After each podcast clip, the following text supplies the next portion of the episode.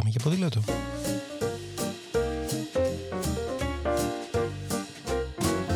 If today is a bad day, got you crying, feeling sore, going this way. Σκέψεις, προτάσεις, ιδέες, συνεντεύξεις, απόψεις και προβληματισμοί, αλλά ποτέ αδιέξοδα, μια που το όχημά μας εδώ είναι το ποδήλατο. Με το Σπύρο Παπαγεωργίου, δηλαδή με μένα. There's a reason your happiness is on the slide. Yeah, could be just the season. The moon and stars don't wanna shine. If today is a bad day, don't give up. For something tells me tomorrow's gonna be. Το σημερινό επεισόδιο δεν έχει συμβουλές, tips που λέμε, Δεν έχει συζητήσεις, αλλά έχει περισσότερο σκέψεις που έχουν να κάνουν με τον ίδιο τον κόσμο του ποδηλάτου γιατί μόλις έχω επιστρέψει από το Eurobike έχω διάφορα νέα φρέσκα να μοιραστώ μαζί σας που δεν θέλω να σας τα λέω μπαγιάτικα δηλαδή να σας πω τι γίνεται στον πλανήτη σε σχέση με το ποδήλατο γιατί αν κάποιος ενδιαφέρεται να βάλει το ποδήλατο στη ζωή του είναι καλό να γνωρίζει όσο το δυνατόν περισσότερα γύρω από αυτό. Α ξεκινήσουμε με το τι είναι το Eurobike. Είναι κατά τη γνώμη μου η πιο σημαντική έκθεση για το ποδήλατο στον κόσμο και μια από τις τρεις μεγαλύτερες. Οι άλλες δύο γίνονται στην Ασία και στις Ηνωμένες Πολιτείες. Αλλά το Eurobike αφορά τη μεγαλύτερη αγορά ποδηλάτου στον κόσμο, άρα είναι και η μεγαλύτερη. Μέσα από το Eurobike παρουσιάζονται κάθε χρόνο οι εξελίξεις στην αγορά του ποδηλάτου, δηλαδή το πού πάνε τα πράγματα και τι πρέπει να περιμένουμε και γιατί. Και φέτος ήταν μια ιδιαίτερη αγορά και θα σας πω το γιατί. Από τότε που πρώτο ασχολήθηκα με το ποδήλατο μέσα από τη δημιουργία του M-Bike, του πρώτου μηνύου περιοδικού ποδηλάτου στην Ελλάδα, κάπου πίσω στο 1999, θυμάμαι να υπάρχουν προβλήματα στην αγορά του ποδηλάτου, λες και όλες οι άλλες πήγαιναν περίφημα. Μια ήταν η ζήτηση που δεν υπήρχε, μια οι πωλήσεις που ανεβοκατέβαιναν, μια οι απαιτήσεις, μια οι τιμές, μια το επιχειρηματικό περιβάλλον. Συνέχεια προβλήματα. Αλλά παραδόξως και παρά τα προβλήματα, η αγορά αυτή αργά αλλά σταθερά μεγάλωνε. Και ξαφνικά ήρθε η πανδημία και όλες οι εταιρείες ποδηλάτου, από τους κατασκευαστές ως τους αντιπροσώπους και τα καταστήματα, έβαλαν τις μηχανές στο hold. Γιατί ήταν το πιο λογικό πράγμα να κάνουν. Κανείς δεν ήξερε πώς να αντιμετωπίσει την κατάσταση. Όμως, όπως αποδείχτηκε, αυτό ήταν το μεγαλύτερο λάθος που θα μπορούσαν να κάνουν, διότι πολλοί ποδηλάτων εκτοξεύτηκαν σε εξωφρενικά επίπεδα. Και γιατί, γιατί ο πελάτης μπορούσε πια να τα χρησιμοποιήσει. Κάτι που πρέπει να μας κάνει να σκεφτούμε και κάτι ακόμα. Όσο και αν δεν θέλουμε να γινόμαστε δογματικοί, είναι γεγονός πως ο μεγαλύτερος εχθρός του ποδηλάτου είναι το αυτοκίνητο. Διότι όταν το αυτοκίνητα σταμάτησε να κυκλοφορούν, βγήκαν έξω τα ποδήλατα. Και ήταν εξαιρετικά πιο εύκολο για το μέσο άνθρωπο να βγει και να κάνει ποδήλατο, είτε ζούσε στην Αθήνα, στο Λονδίνο, στα Τρίκαλα, στο Μόναχο, στο Παρίσι ή στη Νέα Φιλαδέλφια. Γιατί σε όλες τις πόλεις και στις υπόλοιπες αυτό που ενοχλεί το ποδήλατο είναι το αυτοκίνητο. Τελεία. Και για να είμαι πιο ακριβής, είναι η κατάχρησή του, όχι το αυτοκίνητος ω μέσο μετακίνησης. Κατάχρηση που έχει να κάνει σε μεγάλο βαθμό με την απόλυτη αποδοχή του από την κοινωνία. Δηλαδή, θες να κινηθείς, σου φτιάχνουμε δρόμους. Θες να τρέξεις περισσότερο, σου κάνουμε αυτοκινητοδρόμους. Δεν έχεις που να το παρκάρεις. Πάρε ρε φίλε δωρεάν δημόσιο χώρο. Δηλαδή, για να πάρεις σπίτι, πληρώνεις 2.000 τετραγωνικό και για το αυτοκίνητο σου χαρίζουμε 8 τετραγωνικά. Δηλαδή, χώρο αξίας 16.000. Έτσι, επειδή το αγαπάμε και θέλουμε να γεμίζει τις πόλεις μας. Ας επιστρέψουμε όμως στο ποδήλατο και να σκεφτούμε και κάτι ακόμα που έχει σε, μεγάλη, σε μεγάλο βαθμό να κάνει με την εικόνα του περσινού αλλά και του φετινού Eurobike. Καλή αγωνιστική ποδηλασία, καλοί χομπίστε, καλό το 5 γραμμάρια πιο ελαφρύ, αλλά τίποτα δεν κερδίζει τον όγκο των πωλήσεων και ο όγκος των πωλήσεων είναι στη μετακίνηση, όχι στο downhill. Η ποδηλασία ως χόμπι έχει ένα κοινό που είναι ενδιαφέρον. Ξοδεύει χρήματα, αυξάνει σταθερά, λίγο-λίγο αλλά σταθερά, είναι πιστό. Αλλά η ποδηλασία δεν είναι μόνο χόμπι, είναι και μετακίνηση. Και χομπίστες είναι μερικοί, αλλά όλος ο κόσμος έχει ανάγκη να μετακινείται. Άρα, αν θέλουμε να δούμε αλλαγές και κέρδη οι επιχειρηματίες του χώρου στην αγορά ποδηλάτου, αυτά θα τα δούμε από τον απλό πολίτη που επιλέγει ποδήλατο αντί για μηχανάκι ή αυτοκινητάκι και όχι από τις πωλήσεις της νέας ασύρματης του Race που για να είμαι ειλικρινής, μας αρέσει τρομερά η Duraisal και η SRAM. Οι ασύρματα ήταν εκπληκτικές, αλλά αυτή δεν είναι το κερασάκι, δεν θα είναι η τούρτα. Θα επανέλθουμε σε αυτό. Με τις μηχανές λοιπόν στο hold και την παραγωγή μειωμένη στο ελάχιστο, είτε λόγω λανθασμένων προβλέψεων ή επειδή τα εργοστάσια στην Κίνα ήταν κλειστά λόγω της πανδημίας, οι καταναλωτές ε, άρχισαν να ζητάνε ποδήλατα και άλλα ποδήλατα. Αμάν αυτοί οι καταναλωτές δεν τους βρίσκεις πουθενά. Και η μαμά και ο μπαμπάς και το παιδάκι και μια ξεχασμένη θεία που θυμόταν πως κάποτε είχε κάνει και της άρεσε. Και ο θείος που δεν μπορούσε να βγει με το αυτοκίνητο και ένας μακρινός ξάδερφος και ο μανάβης και ο μπακάλι και το ακριβό πληρωμένο τέλεχο. Όλοι, και όταν λέμε όλοι, όλοι ήθελαν ποδήλατο. Και τώρα ο πανικός ξεκίνησε από τα πόδια προς το κεφάλι, με τα καταστήματα να ξεπουλάνε τα πάντα. Ξέρω ανθρώπους, ιδιοκτήτες καταστημάτων που πούλησαν μέχρι και τα δικά τους ποδήλατα και οι εταιρείες να έρχονται σε απόγνωση. Δεν ξέρουν τι να κάνουν. Και μην ξεχνάτε γιατί μιλάμε για μεγάλες βιομηχανίες όπου ο προγραμματισμός και η πρόβλεψη παίζουν καθοριστικό ρόλο στο αν θα είναι κερδοφόρες ή αν θα κλείσουν στο τέλος. Αλλά οι πωλήσει είναι γλυκές και έτσι ανοίγουν νέες μονάδες παραγωγής. Και επειδή η Ασία είναι μακριά, ανοίγουν νέες μονάδες και στην Ευρώπη. Γιατί τα ποδήλατα τα θέλουμε τώρα. Σήμερα είναι δυνατόν, όχι όταν μπορεί να τα φέρει το καράβι από Τέιβαν. Γιατί τα λέω όλα αυτά και τις σχέση έχουμε με το Eurobike. Επειδή ο απόϊχος αυτής της απογείωσης του ποδηλάτου είναι αυτή τη στιγμή το πρόβλημα της αγοράς επειδή οι βιομηχανίες αύξησαν όπως όπως την παραγωγή τους, επειδή οι αντιπρόσωποι και τα καταστήματα ξεπούλησαν τα πάντα και έβαλαν και άλλες παραγγελίες, πιστεύοντας πως μετά την απογείωση θα ακολουθούσε μια ήρεμη, όμορφη και κερδοφόρα πτήση, ιδανικά μάλιστα ανωδική. Όμως τα μέτρα της κυκλοφορίας σταμάτησαν, επιστρέψαμε στην κανονικότητα, καινούργια αυτοκίνητα βγήκαν στους δρόμους και δεν υπήρχε πια αρκετός χώρος για τα ποδήλατα και όλοι αυτοί που το αγόρασαν δεν μπορούσαν να το χρησιμοποιήσουν με την ίδια ευκολία. Αυτό ήταν ένας λόγος. Ο άλλος ήταν πως πουλήθηκαν τόσα πολλά ποδήλατα, ώστε δεν μπορούσαν να πουληθούν άλλα, γιατί η αγορά έπρεπε να επιστρέψει στη δική της κανονικότητα. Όμως οι προπαραγγελίες είχαν ήδη γίνει, οι αποθήκες είχαν γεμίσει και τώρα, τώρα γκρίνια και αγωνία. Α δούμε ποια είναι τα αποτελέσματα επί της ουσίας. Γιατί μπορεί στην Ελλάδα να μην έχουμε ακόμα επίσημους αριθμούς για την αγορά του ποδηλάτου. Σιγά μη θέλει κάποιος να μοιράζεται τις πωλήσεις του με τους ανταγωνιστές. Τώρα τι είμαστε, τίποτα κορόιδα. Στην Ευρώπη όμως υπάρχουν. Και τι μας λένε; Σύμφωνα με την Coneby, ο αριθμός των ποδηλάτων συμβατικών και e-bikes που πουλήθηκαν το 2022 μειώθηκε στις 20,2 εκατομμύρια μονάδες από 21,6 εκατομμύρια το 2021. Αλλά την ίδια στιγμή ο τζίρος αυξήθηκε κατά 7,4%.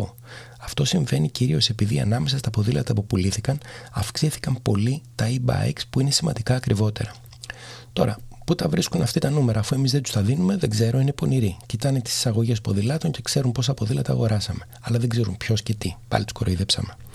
Αυτό όμως που μας λένε επίσης οι αριθμοί στην Ευρώπη και το Ηνωμένο Βασίλειο είναι πως μπορεί οι μονάδες να μειώθηκαν σε σχέση με αυτές τις πανδημίες, αλλά περιμένουν υψηλότερες από τα προ-COVID επίπεδα. Άρα η αγορά συνολικά δεν έγινε πιο φτωχή. Απλώς ταλαιπωρήθηκε, αλλά δεν έχασε χρήματα. Έτσι λέει η Κόνεμπι, δεν το λέω εγώ. Αν μου λένε ψέματα, σας λέω κι εγώ και συγγνώμη. Όλα αυτά λοιπόν έχουν οδηγήσει προφανώς σε μια αναστάτωση, η οποία σύμφωνα με τους πιο αισιόδοξους αναλυτές αναμένεται να ηρεμήσει τουλάχιστον στο δεύτερο μισό του 2024 και όχι πριν. Ω τότε λοιπόν υπομονή, σύνεση και αν θέλετε να βοηθήσετε την κατάσταση, αγοράζετε ποδήλατα και όχι αυτοκίνητα και ταυτόχρονα χρησιμοποιείτε ποδήλατα και όχι αυτοκίνητα. Γιατί αν περιμένουμε να αλλάξουν τα πράγματα μόνα τους από τους άλλους, από τα κορόιδα δηλαδή, πάει, θα περιμένουμε πολύ. Α δούμε λοιπόν τώρα προς τα που πάει συνολικά η αγορά. Α σκεφτούμε τι γινόταν πριν από 10 περίπου χρόνια στο Eurobike. Αναφέρομαι στο Eurobike γιατί πρώτον, όπως σας είπα, μόλις επέστρεψα από εκεί. Και δεύτερον, γιατί είναι το βαρόμετρο της αγοράς του ποδηλάτου στην Ευρώπη. Και η αγορά του ποδηλάτου στην Ευρώπη είπαμε πως είναι η μεγαλύτερη στον κόσμο.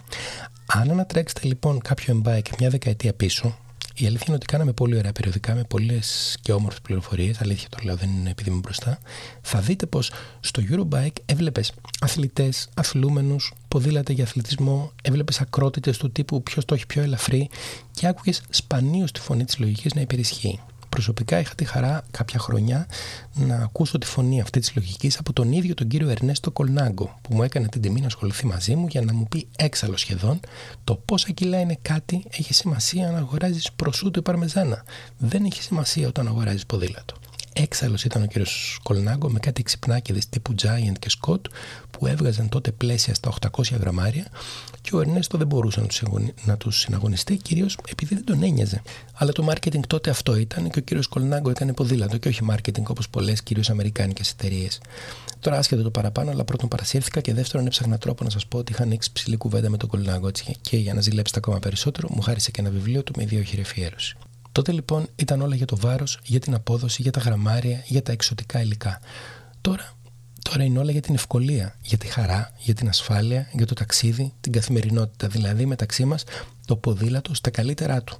Και υπάρχουν και οι εξελίξεις ε, που έχουν να κάνουν με τις ασύρματες σειρές, τα εκπληκτικά πλαίσια αέρο, ε, τις αυτόματες αλλαγές, όλα έχουν τη βαρύτητά τους, αλλά αυτή η βαρύτητα είναι μικρή, γιατί δεν είναι αυτά που επηρεάζουν την ανάπτυξη του ποδηλάτου ως μέσο μετακίνησης. Τα e-bikes έχουν κάνει αρκετά κακά στο ποδήλατο, αλλά έχουν κάνει και αρκετά καλά. Το μεγαλύτερο κακό τους ήταν πως λόγω της μεγάλης αύξησης του τζίρου σε εταιρείες έφεραν στην αγορά ποδηλάτους στελέχη από άλλους χώρους που δεν αντιλαμβάνονται καθόλου μα καθόλου μα καθόλου το ποδήλατο και τις ιδιαιτερότητές του.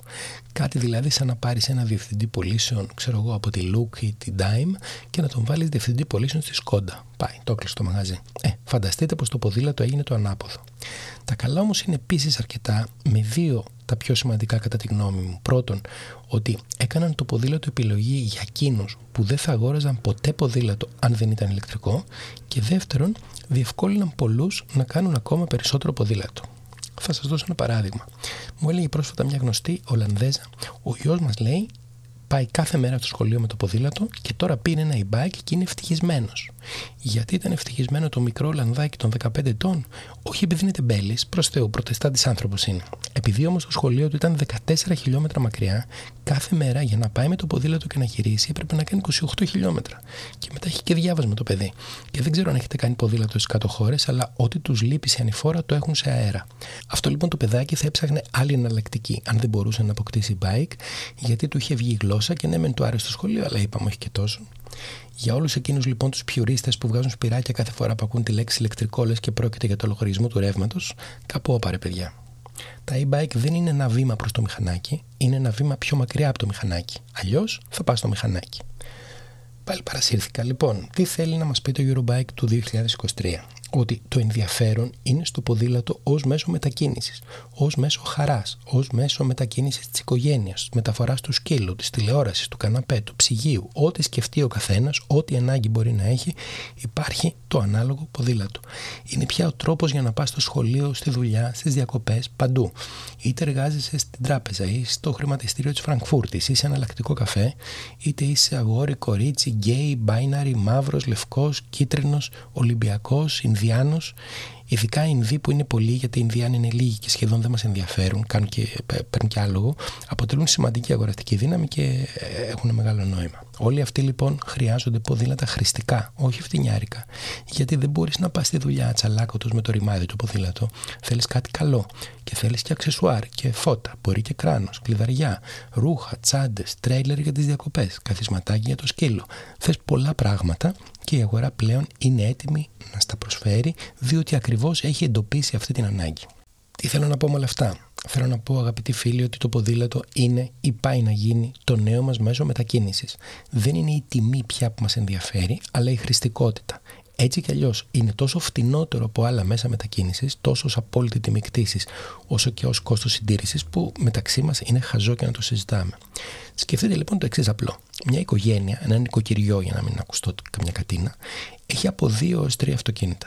Ένα μέσο οικονομικό αυτοκίνητο στοιχίζει περίπου 15.000 και τουλάχιστον 2.000 το χρόνο για διάφορα έξοδα χωρίς τη βενζίνη.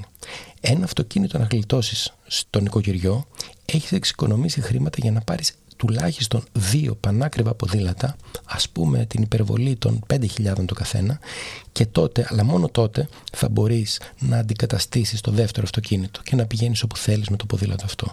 Αλλά αν το δεις από πλευράς οικονομίας, θα κάνεις τρελή οικονομία. Θα έχεις πάρει δύο καταπληκτικά ποδήλατα, θα συμβάλλεις στο να σωθεί αυτός ο ρημάδι ο πλανήτης και να ομορφύνει και η πόλη σου και η γειτονιά σου. Τόσο απλά. Και θα σου μείνουν και λεφτά. Συμπεράσματα. Αυτό που μας λένε οι τάσεις της αγοράς είναι τα εξής. Πρώτον, αγωνιζόμενοι. Μας ενδιαφέρουν λίγο γιατί είναι λίγοι και γιατί το ποδήλατο τους ενδιαφέρει για να κάνουν αγώνες. Κάτι που δεν επηρεάζει τη ζωή των υπολείπων. Δεύτερον, χομπίστες. Είναι τέλειοι. Ξοδεύουν λεφτά, διασκεδάζουν, αγοράζουν ειδικό εξοπλισμό, όμορφα ποδήλατα, όλα μια χαρά. Είναι μια μικρή μερίδα της κοινωνίας που ευχόμαστε να μεγαλώσει, τους αγαπάμε τρομερά και συμβάλλουν στην ανάπτυξη της αγοράς του ποδηλάτου. Τρίτον, απλοί πολίτες που χρησιμοποιούν ποδήλατο για μετακίνηση. Είτε πρόκειται για να πάνε στη δουλειά ή στη διασκέδαση ή και να γυρίζουν τον κόσμο. Αυτό είναι το target group που μας ενδιαφέρει και σε αυτούς πρέπει να εξηγήσουμε γιατί το ποδήλατο είναι φτιαγμένο για εκείνους. Είναι η λύση που έψαχναν και αρκετοί από εκείνους δεν το ήξεραν. Γιατί αν το σκεφτείτε λογικά, Και παρακαλώ σκεφτείτε λογικά δεν έχει κάποιος κανέναν, μα κανένα λόγο να μην έχει ένα ποδήλατο και να πραγματοποιεί με αυτό ένα σημαντικό αριθμό μετακινήσεων. Και όσο καλύτερο είναι το ποδήλατο, τόσο περισσότερες μετακινήσεις θα κάνει, άρα θα το χρησιμοποιεί περισσότερο. Και τότε θα γλιτώνουμε καυσαέρια, χώρο, θόρυβο, ατυχήματα, ψυχικά και σωματικά προβλήματα και ναι, θα βγάζουν λεφτά και επιχειρηματίες του χώρου. Μόνο καλά δηλαδή, όλοι θα είναι χαρούμενοι. Και προς τα εκεί πρέπει να στραφούμε. Και μην αρχίσετε να μου γκρινιάζετε πάλι για τις αποδομές. Όποιος θέλει να χρησιμοποιήσει ποδήλατο, μια χαρά μπορεί να το κάνει, ειδικά στην Ελλάδα με τόσους δευτερεύοντες δρόμους που έχουμε. Όσο περισσότεροι κάναμε ποδήλατο, τόσο πιο γρήγορα θα είχαμε και ουσιαστικές υποδομές που θα επέτρεπαν σε περισσότερο κόσμο να βγει στον δρόμο. Και μια που μιλάω τόσο ώρα για το Eurobike, θέλω να μοιραστώ μαζί σας κάτι ακόμα πιο ευχάριστο. Φέτος ήταν δύο ελληνικές εταιρείες στο Eurobike. Η Tudor η εταιρεία των αδερφών Παπαδάκου από την Καρδίτσα που παράγουν στην Ελλάδα φυσικά εξαιρετική ποιότητα στεφάνια για ρόδε και ολόκληρες ρόδες. Πρόκειται για μια εταιρεία που εξαιτίας των ποιοτικών της προϊόντων έχει ήδη κερδίσει την αποδοχή της διεθνούς αγοράς, καθώς ήδη παράγουν στεφάνια και τροχούς για δεκάδες εταιρείες του εξωτερικού και οι πελάτες τους είναι πολύ χαρούμενοι και με το δίκιο τους. Και η δεύτερη εταιρεία που φέτος ήταν για πρώτη φορά στο Eurobike είναι η εταιρεία Orient, μια εταιρεία γέννημα θρέμα του κάπου της Λάρισας που ανήκει στην οικογένεια Κοκότη, μιας από τις τρεις οικογένειες που έχουν συνδέσει το όνομά τους με την παραγωγή ελληνικών ποδηλάτων. Είχα λοιπόν τη χαρά να βρω το Θάνο Κοκότη διαθέσιμο για λίγα λεπτά στο περίπτερό τους στο Eurobike και να τον ρωτήσω όλες μου τις απορίες σχετικά με την παρουσία τους εκεί. Και ο Θάνος, εξαιρετικά ευγενής πάντα, είχε τη διάθεση να μου απαντήσει. Η ηχογράφηση είναι εξωτερική, στο περίπτερό τους και το λέω αυτό για να μην με παρεξηγήσετε για τους υπόλοιπους ήχους που ακούγονται, γιατί συνήθως, όπως ξέρετε, έχω μαζί μου ακριβοπληρωμένους ηχολήπτες και ομάδα παραγωγής, αλλά στο Eurobike δεν είχαν έρθει, είχαν άλλη δουλειά. Λοιπόν, Θάνο, είμαστε εδώ στο περίπτερο της Orient, στο Eurobike. Εξαιρετική χαρά που είμαι εδώ και σε βλέπω. Και πόσα χρόνια έρχεσαι στο Eurobike ως επισκέπτης. Δεν μπορώ να θυμηθώ. Είναι, είναι πολλά τα χρόνια σίγουρα. Δεν θα το συνδέσω με την ηλικία. Απλώ Όχι, μην το σε έφερνα από πίσω μικρό παιδάκι από το χέρι. Ακριβώς. Και πριν γίνει η Eurobike που γινόταν η μεγάλη έκθεση που ήταν στην Κολομία. Στην Κολομία. Πριν πάει στο Φρέντρισχάφεν. Πριν πάει στο Φρέντρισχάφεν. Εκεί ήταν η μεγάλη ποδηλατική έκθεση της Ευρώπης. Άρα από τα παιδικά μου χρόνια ε, επισκεπτόμουν τη Γερμανία για αυτό το λόγο. Μετά ξεκίνησε το Φρέντρισχάφεν. Τώρα ξανά αλλάξαμε.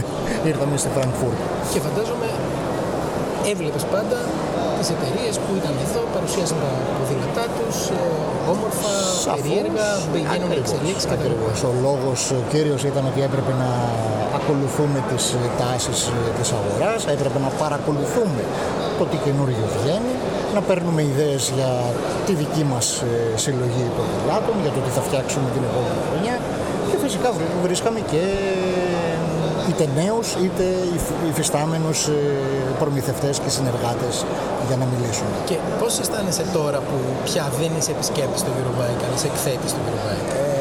Ε, η αλήθεια είναι ότι είναι λίγο περίεργο το συνέστημα, ε, αλλά είναι τόσο ευχάριστο που εντάξει, ξεπερνάει τα πάντα. Βλέπω πολλά καινούργια μοντέλα, αρκετά διαφορετικά από τις προηγούμενες χρονιάς. Τα είδαμε τα ποδήλατά σας στο Athens Bike Festival μερικούς μήνες πριν πολύ ωραία ηλεκτρικά. Ε, μ' άρεσε πάρα πολύ το διπλωτό το ηλεκτρικό που έχετε, που έχετε βάλει και το καλαθάκι μπροστά, το οποίο είναι τέλειο. Ε, το Eurobike έπαιξε ρόλο στο να βιαστείτε, να ανανεώσετε την γάμα σας ώστε να έχετε να παρουσιάσετε κάτι ενδιαφέρον; Σίγουρα η γάμα θα έπρεπε να είναι έτοιμη και για το Eurobike. Δεν θα μπορούσα να έρθω εδώ με τα περσινά μοντέλα, θα έπρεπε να έχω τα καινούργια. Ευτυχώς τα καταφέραμε, διότι οι δυσκολίες στο να μαζέψεις όλα τα πράγματα, να συναρμολογήσεις και να φτιάξεις το ποδήλατο είναι πολλές. Δόξα τω Θεώ, όλα πήγανε καλά. Ε, τώρα, όντως έχουμε καινούργια μοντέλα. Όπως είπα και πριν, πρέπει να ακολουθούμε την αγορά, το τι συμβαίνει και το τι χρειάζεται ο κόσμος. Εμείς βέβαια έχουμε αυτή τη στιγμή στο μυαλό μας περισσότερο την ελληνική αγορά. Άρα βαδίζουμε βάσει των αναγκών της ελληνικής. Ελπίζουμε να αλλάξουμε κι εμείς. Ε, ναι, γιατί τώρα που είσαι εδώ πια δεν είσαι και την ελληνική. Ακριβώς, ακριβώς, ακριβώς. Άρα προσπαθούμε να συνδυάσουμε αυτή τη στιγμή λίγο τις ανάγκες του κόσμου και να έρθουμε κοντά στις ε, ανάγκες όλων ε, και γι' αυτό το λόγο και κάθε χρόνο όλο και κάτι αλλάζουμε, όλο και κάτι γίνεται είτε συμπληρωματικά σαν μοντέλο, είτε ε, αναβάθμιση υπάρχοντων ε, μοντέλων για να έρθουμε πιο κοντά στον κόσμο. Γιατί αυτή, αυτό είναι το σημαντικότερο. Να σου πω στην κατηγορία που κινείστε, ε, αισθάνεσαι ότι έχεις ανταγωνιστικό πλεονέκτημα σε σχέση με τις εταιρείες που βρίσκονται εδώ αυτή τη στιγμή; Δύσκολη, πιο... δύσκολη ερώτηση, Σπύρο μου. Ε, κοίταξε, η Orient ήταν, είναι και θα παραμείνει ε, μια εταιρεία value for money. Τα προϊόντα της θα είναι value for money. Αυτό είναι το, από εκεί ξεκινάμε, εκεί σταματάμε. Ε, πάντα είχαμε ως ε, κύριο μέλημά μας ε, να μπορούμε να αντιπροσωπεύουμε ε, την μέση οικογένεια. Γι' αυτό το λόγο δεν έχουμε κάνει βήματα προς το high-end ποδήλατο που είναι πολύ εξειδικευμένο και με ειδικό κοινό Άρα θέλουμε πάντα να έχουμε μια πολύ μεγάλη γκάμα από μικρό έως μεγάλο ποδήλατο, από παιδικό λοιπόν έως ενηλίκων, που να μπορεί όμως να το αγοράσει ο μέσος Έλληνας, ο μέσος Γερμανός, ο μέσος Ευρωπαίος, να το γενικεύσω. Ε, συγκριτικό πλεονέκτημα. Σίγουρα εκεί που πατάμε είναι η ποιότητα. Ε, γιατί αν το βάλουμε κάτω καθαρά οικονομικά, υπάρχουν και πιο οικονομικά ποδήλατα, σίγουρα. Αλλά αμφιβόλου ποιότητες. Άρα πατάμε στην ποιότητα. Πατάμε στο design, το οποίο γίνεται από εμάς εξ ολοκλήρου και στην ποιότητα των υλικών. Αυτό. Μα και εγώ βλέποντας τα μοντέλα σας φέτος, ε, δεν θεωρώ ότι αυτό που στοχεύεται είναι η χαμηλότερη γιατί οι προτάσεις είναι ενδιαφέρουσες, τα ποδήλατα είναι πολύ καλοφτιαγμένα, η ποιότητα βαφής τους. Ναι, ναι, όχι, δεν, δεν είπα και εγώ πριν για χαμηλότερη, είπα για, για τον μέσο άνθρωπο, για τη μέση ευρωπαϊκή οικογένεια. Μιλώντας για ανταγωνιστικά πλεονεκτήματα, κάθε φορά που συζητάω με κάποιον από τους πελάτες σας στην ελληνική αγορά και μιλάμε, ξέρεις, από επαγγελματική διαστροφή, ρωτάω διάφορα κουτσομπολιά του τύπου Πώς είναι η συνεργασία σας με την Orient, ας πούμε, πώς σας φαίνονται τα ποδήλατα. Μέσα στα πλεονεκτήματα της εταιρείας, πέρα από την ποιότητα, το value for money που ανέφερες κτλ., βάζουν και την εξαιρετική συνεργασία που έχουμε με την εταιρεία σας. Ξέρουν ότι συνεργάζονται με ένα προμηθευτή ο οποίος είναι αξιόπιστος, ο οποίος ακούει τα προβλήματά τους και είναι εκεί πάντα πρόθυμος να τους τα λύσει. Έχοντας περάσει όλη, θεωρώ, όλη η Ευρώπη αυτή την περίεργη φάση μετά το COVID που μια δεν είχαν οι προμηθευτές ποδήλατα, μια ε, τα μαγαζιά δεν πουλάγαν, μια χίλια δυο ας πούμε. Ε, βγήκε μια, μια, ένα μεγάλο παράπονο από, από τους περισσότερους ε, της Λιανικής που λέει ότι, ακόμη και από τους αντιπροσώπους, που λέει ότι δεν μπορούμε να βρούμε άκρη και οι εταιρείες μας βάζανε και πληρώναμε ό,τι να είναι και Σωστό, η αντιμετώπιση ήταν πολύ σκληρή κτλ προσπαθείς να εξηγήσεις στους καινούριους πελάτες που αναζητάς εδώ ότι η Orient είναι μια εταιρεία που πέρα τα ποιοτικά της προϊόντα προσφέρει και μια εξαιρετική σχέση συνεργασίας, τους το λες, γιατί νομίζω ότι θα έχει μεγάλη βαρύτητα. Και να μην τους το πω, το καταλαβαίνουν αμέσως. και ναι, δεν περί αυτό λόγο. Ε, η μεγάλη, το μεγάλο πλεονέκτημα, μια και μιλούσαμε πριν για πλεονεκτήματα, είναι η δομή της εταιρείας. Το ότι είμαστε μια καθαρά οικογενειακή επιχείρηση και βασίζεται και στηρίζεται, τα στελέχη της δηλαδή είναι η οικογένεια, ε, κατά αυτόν τον τρόπο δημιουργείται μια μεγαλύτερη οικογένεια και με τους υπόλοιπους, τους υπαλλήλους.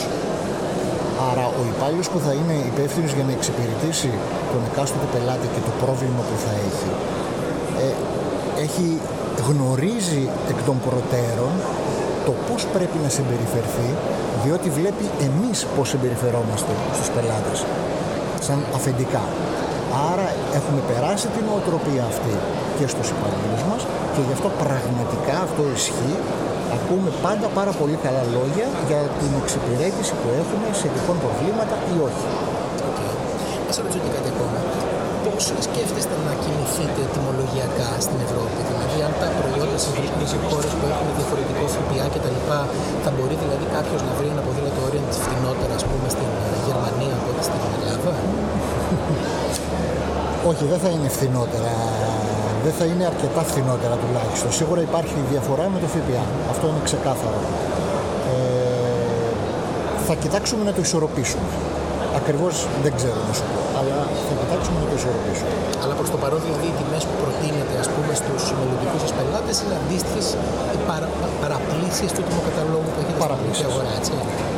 Okay. Ωραία. Σε ευχαριστώ πάρα πολύ. Έχουμε καλή επιτυχία και πολύ σύντομα να βλέπουμε Orient σε όλες τις ευρωπαϊκές πόλει. Μακάρι, μακάρι. Ευχαριστώ. Είναι μεγάλη χαρά να βλέπεις ελληνικές εταιρείες να ανταγωνίζονται στα ίσια εταιρείες του εξωτερικού, όπως έκανε για τόσα χρόνια η Deal και όπως κάνει φέτος η Orient και η Tudor της οικογένειας Παπαδάκου. Και δεν θα ήταν σωστό να κλείσω πριν σας δώσω και άλλη μια πληροφορία. Ένα από τα χαρακτηριστικά που φέτος αποτέλεσαν σημείο ενδιαφέροντος για το μέλλον της αγοράς του ποδηλάτου είναι ότι είχαμε πάνω από τρία σε πλήρη λειτουργία συστήματα αυτόματης αλλαγής ταχυτήτων.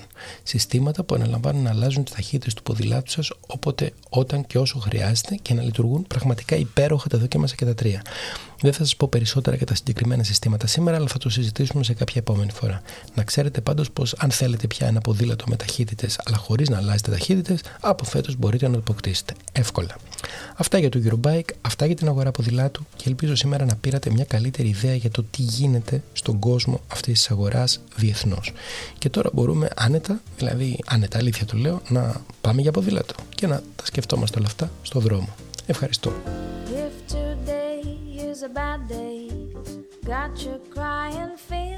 Ήταν άλλο ένα επεισόδιο της σειράς «Πάμε για ποδήλατο» με τον Σπύρο Παπαγεωργίου. Και αν έχετε οποιαδήποτε ιδέα, πορεία, προβληματισμό ή πρόταση για κάποιο συγκεκριμένο θέμα, στείλτε mail στο info.atempike.gr και να είστε βέβαιοι πως θα τη συζητήσουμε. Yes, a little